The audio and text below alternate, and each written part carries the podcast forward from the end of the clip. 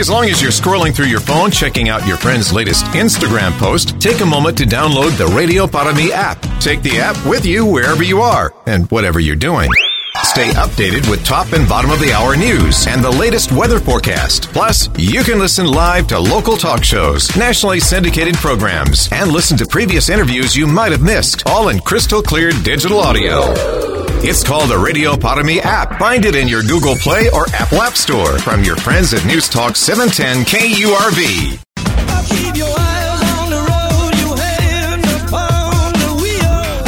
This is an encore presentation of the 956 Drive Home on News Talk 710 KURV and KURV.com. Here's Zach. Joining us on 710 KURV. Now, I don't, to kind of give you an idea of what's going on in Washington, D.C., because our Western Valley Congressman, Henry Cuellar, about a month, maybe 2 months ago, had gotten carjacked in Washington, D.C. This is supposed to be like, hey, this is where all of our public officials are at. It's supposed to be super safe.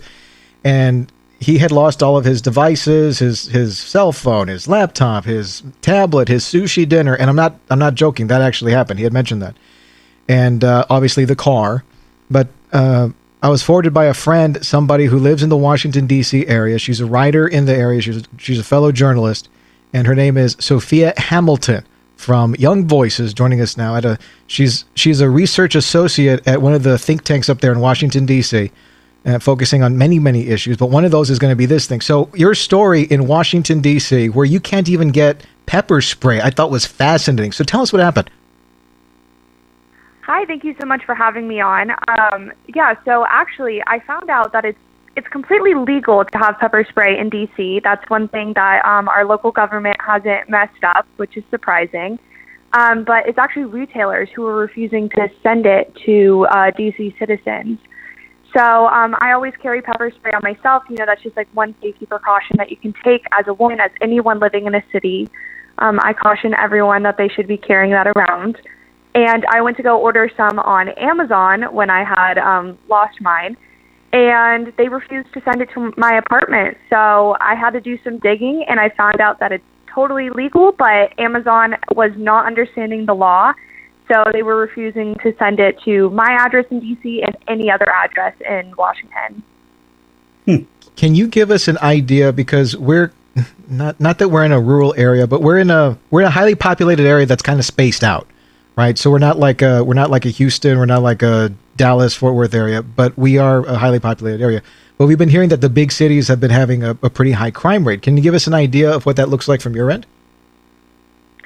Yeah, so, you know, personally, I'm not really encountering a lot of crime. There's always gun violence, and that's in really any big city in America, which is disheartening. But so you have to watch out for gun violence, being vigilant with your surroundings.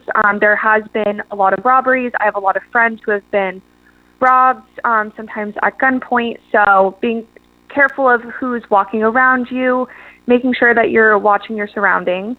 There's also been a lot of theft in stores. So sometimes going into your local pharmacies, your CVS, Walgreens, there's going to be things on the shelves that you have to get an associate to go and grab from the back room, or it's locked up.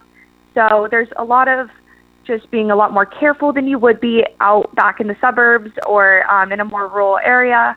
And it can have some inconveniences and also some safety issues. Joining us on 710 KURV from Washington, D.C., our nation's capital, is Sophia Hamilton. She's a writer and a research associate at one of the think tanks over there, joining us on your 956 Drive Home. Davis Rankin, your question. It's kind of left field. Are you able to carry, what's the law when it comes to carrying a pistol, a revolver or semi-automatic? Is that allowed? You have to have a permit? What's the story? So the law has changed in the past couple of years. You are allowed in some circumstances. So if it's pretty hard to get access to a gun legally here, though a lot of people have them illegally, and a lot of bad guys have guns illegally in D.C., which is a big problem here. You can get access to a firearm to carry, but you have to be able to show that there's a reasonable expectation that you're at danger, and that's why you need that firearm. So just me saying, I'm a young woman in a city, I have to go walk outside with my dog at night, that's not gonna get me access to a gun. Really? Really? Hmm. I thought that had changed. I thought that shows you we need to keep up on things. So why don't you do it? Get arrested and you go and make the case. Be the person who changes the law. We always hear about DC being a giant gun-free zone, but we didn't think that it would be cumbersome to get any other type of self-defense item, like as detailed in your story in the Washington Examiner. Have you tried different forms of self-defense over there other than pepper spray? So when I wasn't able to order pepper spray, I went on Amazon. I do all of my shopping online as any person does in a city. And I was looking for other self-defense weapons that I could have. I could get myself a stun gun, though there's downsides with that because you have to be close to the person to use it, and that's just not going to work out for me as a small woman. I found out I could buy a real samurai sword. I could buy a giant knife. So there's all of these other random weapons that I could easily get delivered to my apartment in D.C., but I couldn't get a pepper spray keychain. And, that was Amazon's rule. So Amazon, I tried contacting them a lot, and it was actually one of our council members that was able to get in contact with representatives from Amazon. And Amazon said that they had interpreted DC's code to mean that they needed some sort of license, that their retailers needed licenses to sell pepper spray. I don't know how they came to that conclusion because I read through the code many, many times, and there's really nothing to that effect in there. So they just misinterpreted this rule, but hopefully that will be fixed. They don't have any checkpoints over there where you can just, hop over to the next state, grab it, and then kind of smuggle it in? You just drive in. So that's actually how I got my pepper spray, is I sent it to a friend that lives in Arlington, Virginia, a quick 10-minute drive across the border, and they came and brought it to me. And that's what I've done for a lot of friends that have needed it. I just send it to my friend's address and they bring it in. And it kind of feels like I'm smuggling. It feels like I'm doing something wrong, but it's completely legal. Yes. How dare you defend yourself? Yes. If you will buy a samurai sword and show us proof of purchase, we will contribute $50 to the price of that samurai sword. And then we want a picture of you walking down the street with a samurai sword. I will mention, I'm pretty sure it's legal to have that in Texas. Oh, great. I'm pretty sure you can carry pretty much any blade that you want in Texas. But I think you're right. Any closing notes that you'd like to mention? And where can we find more stories written by you, Miss Sophia? Yeah, so, I just have to thank our council member, Christina Henderson. She's the one that was able to pass this legislation that ensures that retailers know that it is legal to send pepper spray to D.C. citizens, D.C. addresses. So I'm really happy that that's gone forward, and we'll see some change there. But you can follow me on Twitter at Sophie Hamilton. Okay. Thanks a lot, Sophia. We appreciate it very, very much. That's Sophia Hamilton. You can check out her article at the Washington Examiner titled, "Why Won't Retailers Mail Pepper Spray to Residents of Crime-Ridden D.C.?" You're listening to News Talk 710 KURV. This is your 956 Drive Home. You're listening to an encore presentation of the 956 Drive Home on News Talk 710 KURV and KURV.com. You're always on the go. Obviously pretty busy. Busy with work. Picking up my kids from school. From work to kids to running errands. Your entire day is a hands-on, never-ending frenzy of activity. Luckily, getting the news is now voice-activated. Just say, "Alexa, play 710 KURV. I'd like to know what's going on in my world. I gotta know what's going on in my city." Putting the smart in your smart speaker. I'm getting my news from you and my information. For the latest news and to find out what's happening in rich, clear audio, just say, "Alexa, play 710 KURV. This is an encore presentation of the 956 Drive Home on News Talk 710 KURV and KURV.com. Here's Zach. Joining us now on 710 KURV, we got a lot going on around the Rio Grande Valley. Our friends from Habitat for Humanity have their fourth annual Mighty Homes of Hope coming up. Trisha Watts joining us now. So tell us a little bit about Habitat for Humanity. Sure, Zach. Thank you all for having me on today. Love spreading the word about Habitat for Humanity. So a little bit about Habitat, what we do in our area is, first of all, we cover the entire Rio Grande Valley. So all four counties, what we do is we try to help families in need get into a safe, decent, and affordable home that they can call their own. So most of these families are all at 60% or below the average median income for our area. So they wouldn't normally qualify for traditional type of mortgage. But with our assistance, they're able to finance directly through us at a 0% interest. And they are also required to put in 300 hours of sweat equity. So they actually help build their own homes as well.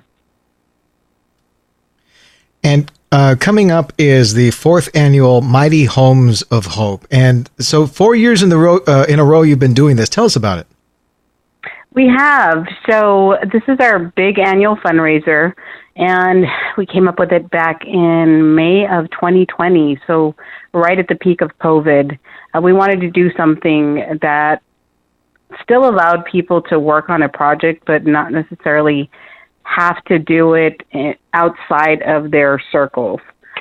So what we did is we decided to go ahead and alert our sponsors, alert some of our Habitat families, and then other nonprofits as well, because they're very important partners for us in the community.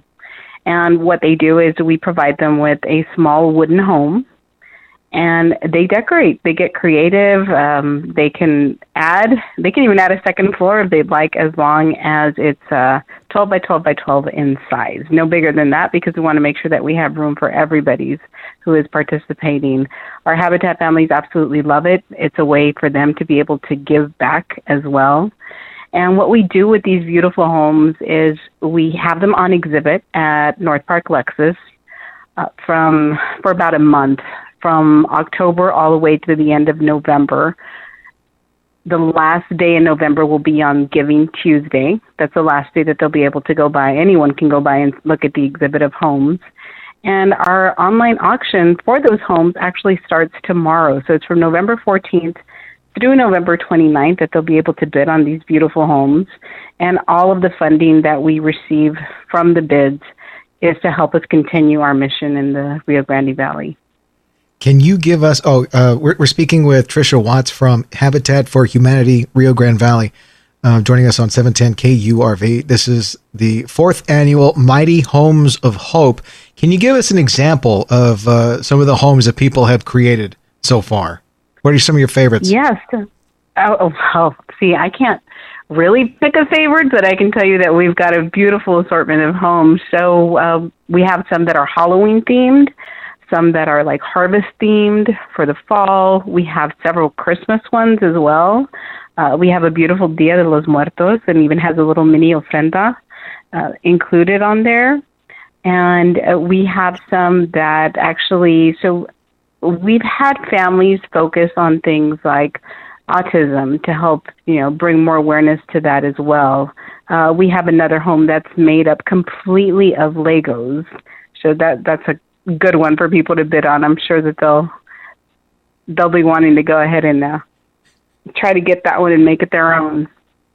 That is so neat. Someone even made one out of Legos. So any other unique compositions for some of these little houses? Yeah, absolutely. So for whoever is familiar with the Lamb's Loom, they actually have a bunch of knitted work, and they created a home. They decorated it with that. They even knitted little paintings inside of the home. It's just absolutely gorgeous. People need to go online and see this, or go to the exhibit and look at it for themselves. And they can look at all of these by just visiting our website. If they're not able to get out to the Lexus dealership, they can actually go to HabitatRGV.org. And just click on our photo carousel that has Mighty Homes of Hope, and you'll be able to go in there and see all those homes. We also have a QR code that we have up on our website and that we'll have up on social media, so that people can go ahead and just scan that and be able to view all the homes in the auction. Davis Rankin, question for Trisha Watts with Habitat for Humanity Rio Grande Valley and their fourth annual Mighty Homes of Hope.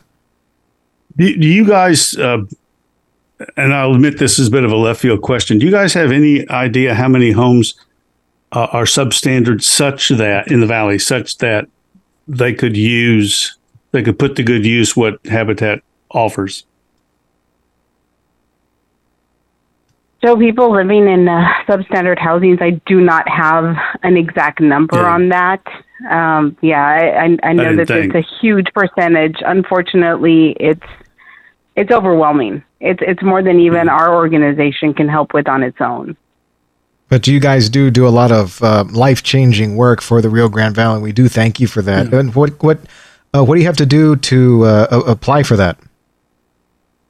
So once again, they can visit our website. They can go under programs. There's a pre-screening questionnaire that they can fill out. Once that's completed, if we're able to move them on to the application process, then they will be contacted, and we'll begin from there.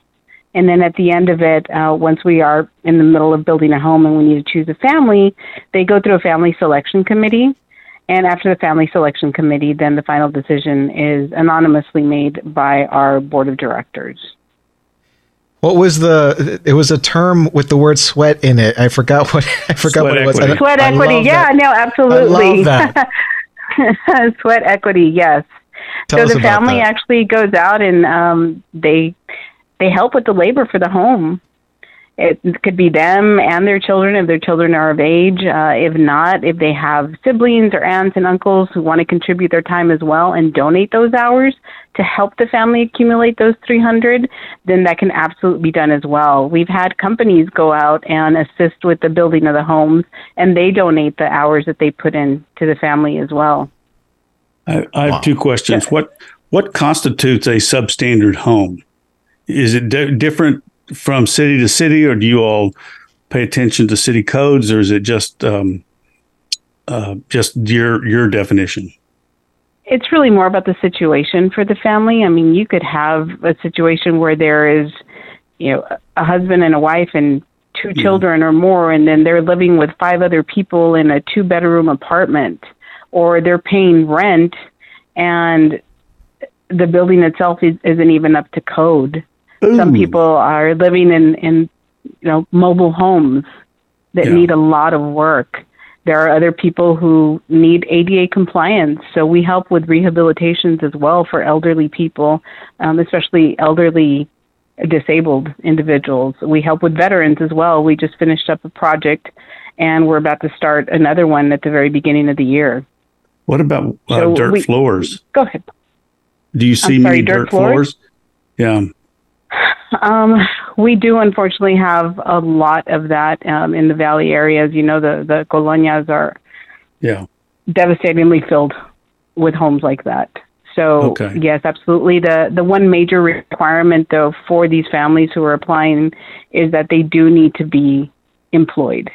They need to be able to afford the mortgage because they still will have to pay a mortgage.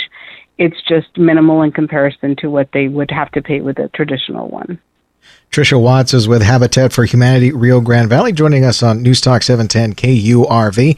And I want to bring more awareness about the upcoming event, the fourth annual Mighty Homes of Hope. Let's do a quick who, what, when, where, why. This is such a neat event to join up with. So how can we get involved in it?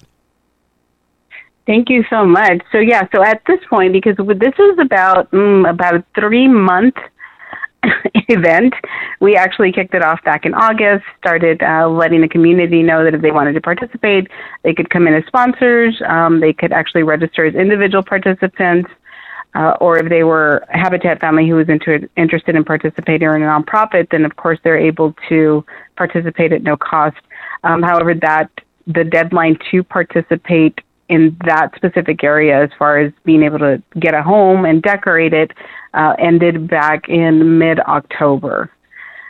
But what they can do now to help is they can actually visit our online auction and bid on these beautiful little homes because, again, all that funding goes to helping us try to keep our mission going in the Valley area. And the cost of homes has doubled since COVID. Doubled?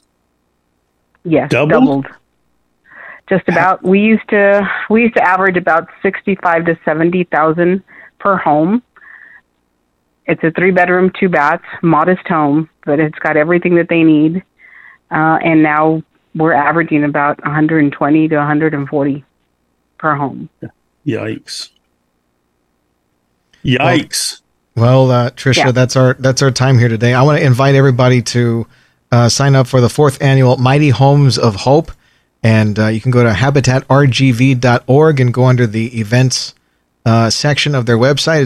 It's right there. It's big letters, Mighty Homes of Hope. It's even from the front page of the website. Trisha Watts is with Habitat for Humanity Rio Grande Valley for the 4th annual Mighty Homes of Hope, joining us on News Talk 710 KURV.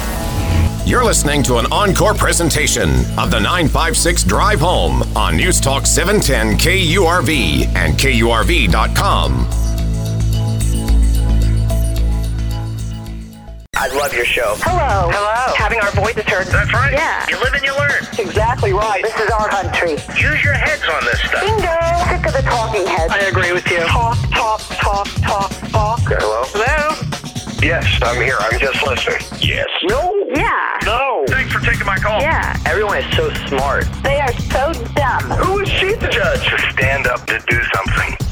Thank you. The Valley's only News Talk station, News Talk 710 KURV. This is an encore presentation of the 956 Drive Home on News Talk 710 KURV and KURV.com. Here's Zach. Joining us now on 710 KURV from Hidalgo County Irrigation District number 2 is Sunny Hinojosa. And the big questions on everybody's mind, what is the status of our drought conditions right now, and have they been affected, if any, by the bit of moisture that we've had the past few days? Sunny, where would you like to start? Well, first of all, good afternoon, and thank you for the opportunity. Sure. The recent rain we had, over the weekend has basically shut down our irrigation for right now.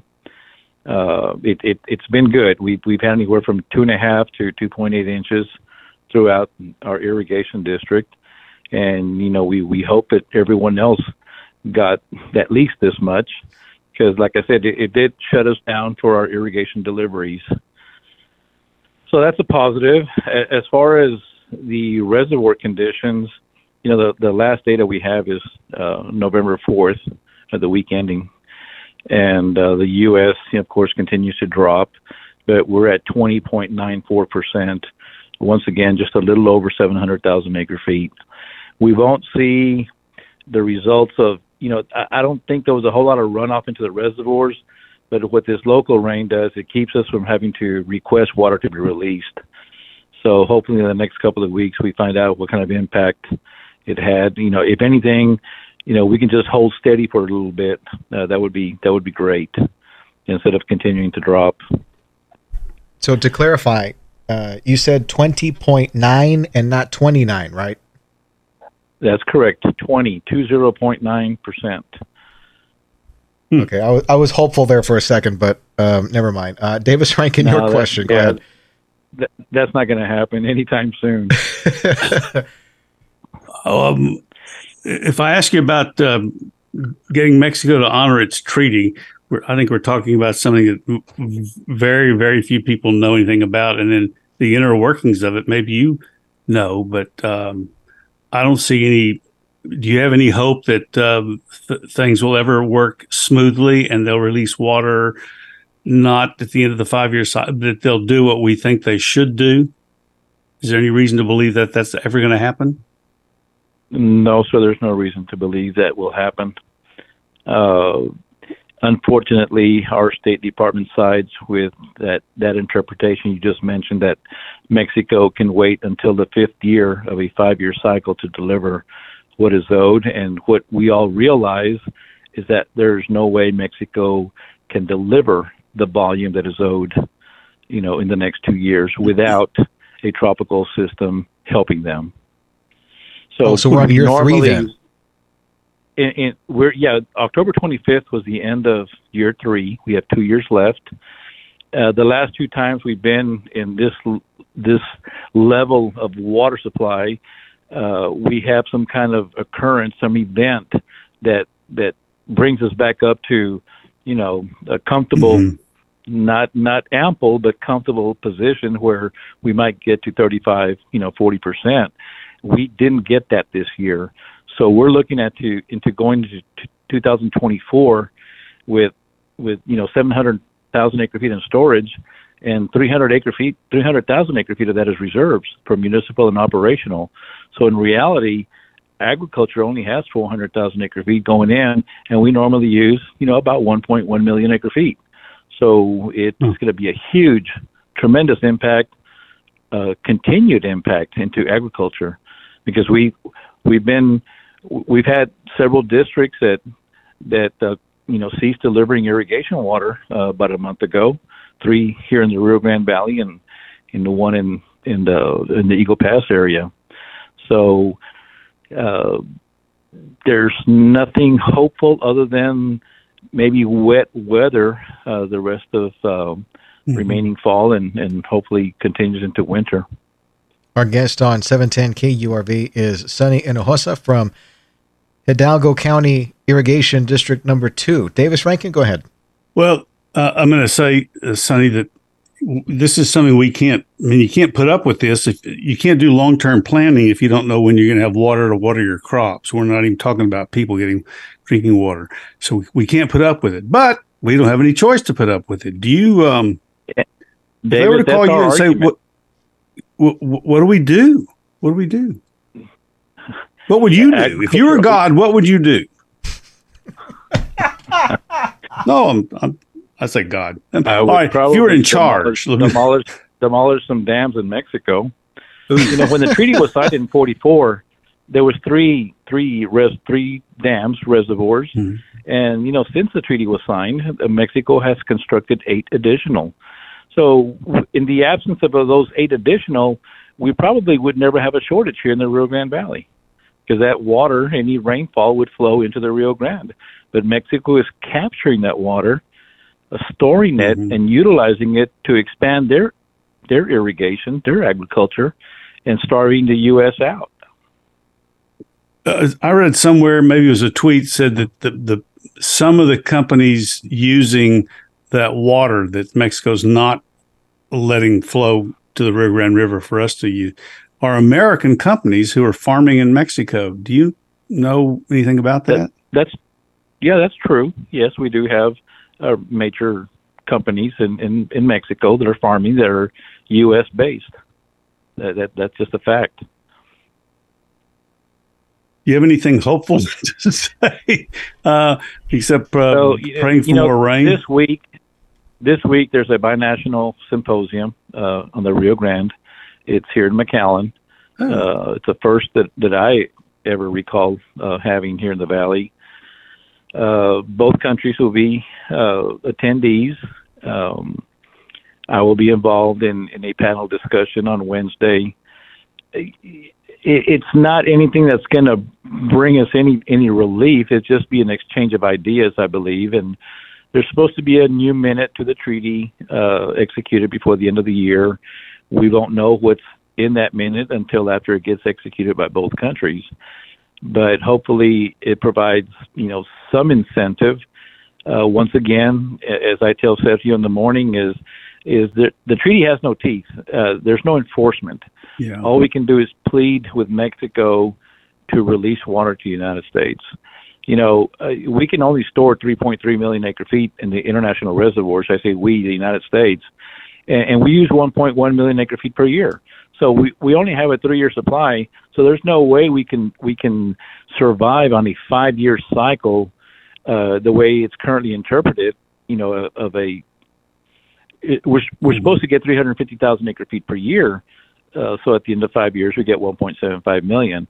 But right now, our federal government is leaning towards Mexico's interpretation, where they can basically go 0, 0, 0, 0 for 4 years. Jeez. And on that last year, deliver the 1.75, which they physically can't do without some kind of rain event, significant rain event, because the 1.75 is only a third, and that's what we're entitled to, one third of the flows that reach the river. So there has to be, you know, Mexico's two-thirds. So you're talking about 5.25 million acre-feet, and they don't even have that much storage capacity in their reservoirs. So there's absolutely no way that Mexico can deliver. So they're counting on Mother Nature once again, and if it doesn't happen in the next 2 years, then they can roll that deficit over into the next 5-year cycle, and that's probably what they're counting on. Good Lord. Well, I'm about to take an army of straws from their part of the reservoir and then siphon it over. I don't know if I can do that legally, but I've got a plan in the works, Sonny. Sonny, thanks a lot for coming by and telling us about it. Really do appreciate it. That's Sunny Hinojosa from Hidalgo County Irrigation Number 2, joining us on News Talk 710 KURV. You're listening to an encore presentation of the 956 Drive Home on News Talk 710 KURV and KURV.com. You're always on the go. Obviously pretty busy. Busy with work. Picking up my kids from school. From work to kids to running errands. Your entire day is a hands-on, never-ending frenzy of activity. Luckily, getting the news is now voice-activated. Just say, Alexa, play 710 KURV. I like to know what's going on in my world. I gotta know what's going on in my city. Putting the smart in your smart speaker. I'm getting my news from you and my information. For the latest news and to find out what's happening in rich, clear audio, just say, Alexa, play 710 KURV. This is an encore presentation of the 956 Drive Home on News Talk 710 KURV and KURV.com. Here's Zach. Harvey Kronberg with the Quorum Report. We're in the grand slam of special sessions right now. Number 4, record setting. And we've got a school choice bill and an immigration bill to talk about, plus any other drama, Harvey, that's going on up in Austin. What's been catching your ear? The only drama is short tempers and the over the prospect of the governor having them here over the Thanksgiving holiday, negotiating bills that aren't, well, at least one of the bills are not going to go anywhere. So. The lieutenant governor has been sick and has not been here. So the decibel level in the civil war between the speaker and the lieutenant governor has calmed down a little bit. But we know somebody's going to pull the pin on the grenade here soon. So they'll be back. So it's bubbling, huh? The pressure cooker. Whatever you do, don't unlock the lid before the pressure's gone. You'll get scalded. Collateral damage. So what's happening? What happened today, for the most part? Well, the Senate convened and adjourned in about 15 minutes. Again, with the lieutenant governor not in the chair, the House is taking up the two immigration bills today that they passed so late last time that the Senate couldn't respond to them. I will say that some of the most egregious problems in the last iteration have been fixed in this bill, but it's still probably unconstitutional. So I think that's part of what's. This is the one where a law enforcement officer can presume that somebody is here illegally and send them back without any kind of due process. Or verification. It's probably unconstitutional, so this is really just a debating exercise. At least that's the way it looks at the moment. But it's obviously one that invokes a lot of passion, certainly among the border Democrats and or the South Texas Democrats. But it will pass, and it's pretty much in sync with the Senate version, so that one will likely be on the governor's desk here soon. The vouchers, the voucher bill is DOA. We're going to go through some melodrama, but the Senate has passed two different bills. One's for financing and one is for vouchers. The House rolled them into one bill, which I've never actually seen before. The House will strip out vouchers. The bill as filed has vouchers in it. There will be an amendment on Friday to eliminate the voucher portion. The rest of it's a pretty good bill. It actually has a teacher pay raise and more appropriate funding for schools. And then they'll send it over to the Senate. And after that, it's kind of no man's land. We have no idea how you reconcile the Senate that has two bills versus the House that has one bill. And the rural Republicans that oppose vouchers are still as locked down as they were before. But at least this time, the pro-voucher Republicans will have an opportunity to go on the record so that they're not going to be primaried based on opposition to vouchers. That was exactly what I was going to ask right now, Harvey. Harvey Kronberg from the Quorum Report up in Austin joining us on 710 KURV. That's exactly what my next question was going to be. How were they responding to being primaried? Because I was thinking, this is going to be a presidential year, and I know it's going to be a mess with Donald Trump campaigning for people. I know he's going to come down to Texas. He's going to be like, okay, this person's cool, that person's not cool. We should fire that guy, fire all of them. And just remember 2 years ago, the former president trashed Speaker Phelan, and House races are very much local conversations. And most of the rural Republicans know their constituencies pretty well, and there's going to be a lot of the money that's going to be thrown at them is going to be from this group that Defend Texas Liberty, that I'm sure you've talked about, which was consorting with Nazi or white supremacist podcasters, and so it's pretty much a mess. But we're early in the filing process right now. I think there's probably 8 or 9 challengers, including three people that are going to challenge the speaker in his district. But at the moment, it doesn't feel like they've got the wind at their back. These folks are known by their communities, and let me just put it. I'll give you this frame. 2 years ago, there were 20 Republicans that were primaried that were on the speaker's team. The speaker went out and raised money, helped him out, and he won 19 of the 20 races.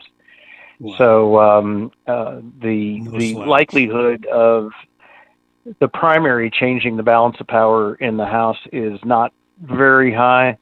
I think they actually have more to worry about in the general election, because conventional wisdom is midterms, you have relatively low turnout, and that helps Republicans. In general elections, you have higher turnout, and while Democrats may not be able to win the statewide race, and there are no statewide races in a presidential year other than the Senate, there's enough thin. Well, let me back up a second. When they did redistricting, they reached for 87 Republican House seats. 16 of those House seats that they drew are pretty thin as far as Republican versus Democrat goes. They're called lean Republican seats, and they are switchable. And this is going to be a pretty polarizing election. Well, all elections are polarizing, but I think that Democrats have a chance to make some pretty substantial gains in the Texas House, based on the performance of all the theatrics that have come out of both the Texas legislature and the U.S. House of Representatives.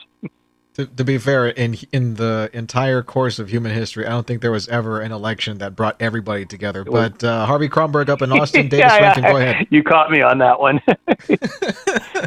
Davis. Yes, Harvey, this is Davis Rankin. Everybody go back to their corners. Yes. I thought I read that, public school systems, districts have to obey a certain set of laws. Charter schools have to obey some of them, but not all of them. They have they get some stuff that they can keep some stuff secret that other public schools do not have to. My understanding is that, or I thought I read, and this is taking a long way because I'm trying to hurry, that the vouchers would be useful in religious schools, but they would not have to be as open or held to the same standard as Texas public schools. And the religious schools apparently are objecting to that, or someone's objecting to it on their behalf. What do you... Well, that actually is the poison pill. That's the poison pill in the legislation. The Senate wants to just give the money away, no strings attached. Give your tax dollars away to private schools. So theoretically, a Sharia law school could qualify, theoretically. You know how to go right to the heart of it, don't you, Harvey? But you're right. They would have the same... Well, if you're not going to hold the recipients of tax dollars accountable, then, you know, yes. People have an objection for tax dollars being used for abortions. Other people have objections for their tax dollars being used to subsidize religious schools. I laugh, but I agree with you totally. So yes. And it's the same, but nobody ever expects the political process to be logical. But in a couple of weeks ago, the state of Illinois years ago had passed a voucher bill, and they just let it. It needed to be reauthorized, and they didn't. They didn't reauthorize it, so it's actually the first rollback of vouchers in the country. And it was actually that liberal bastion of politics, Forbes magazine, that wrote the story about some of the religious schools. For instance, one of the Jewish schools reserves the right to expel any student whose family listens to secular music. One of the Christian schools will not enroll a child with a parent at home. A child with a single parent at home. And on it goes. I read that in the Quorum Report. They're not going to be held accountable for our tax dollars. Yes, there you go. QuorumReport.com. But really, no secular music? Do they know how much that encompasses? It's an Orthodox Jewish school. And if you're going to have a religious-oriented school, it's essentially there to teach their cultural point of view, and I think that's the poison pill in the bill. Besides the fact that you're diverting public money from public schools, you're also using tax dollars unaccountably to promote or subsidize religious schools. Yeah, I mean, I was the first one to say that they should use this opportunity to just, reform education across the board, because we're like 39th or 37th or something like that nationally. So they should just overhaul the whole thing, and then they can set up at least a foundation to get something like this through and work out the bugs that way. Well, so just ramming it through a fourth session here, but yeah. Well, the governor, this is all about optics, and the governor thinks it's going to give him some kind of political leverage going into the primaries. He's not been very successful in dislodging Republican House members. The House doesn't trust him because he routinely breaks his word to House Republicans, or put that more precisely, House Republicans that have been here for more than two sessions. I do not trust him because his history is littered with everything from promising to help them during their primaries if they would vote with him on something to, this very last session, he actually vetoed bills that he asked legislators to carry for him. He vetoed his own bills because they were anti-voucher members. So we're playing for a national stage, I guess, although nobody believes that there's a path. Nobody other than the governor thinks there's a path anywhere, perhaps other than maybe a vice presidential or a Supreme Court nomination or something to that effect. Yeah. It's a Gordian knot, and there's no easy resolution. And you're right, reforming the schools would serve the entire public of Texas, not the.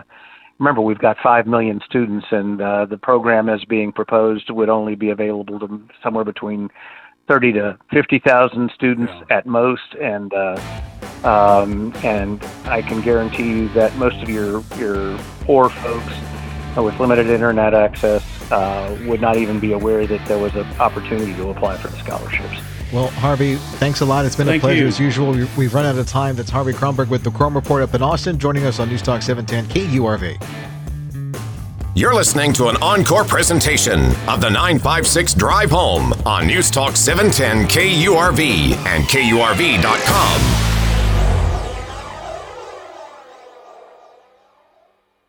Hey, as long as you're scrolling through your phone, checking out your friend's latest Instagram post, take a moment to download the Radio Para Me app. Take the app with you wherever you are and whatever you're doing.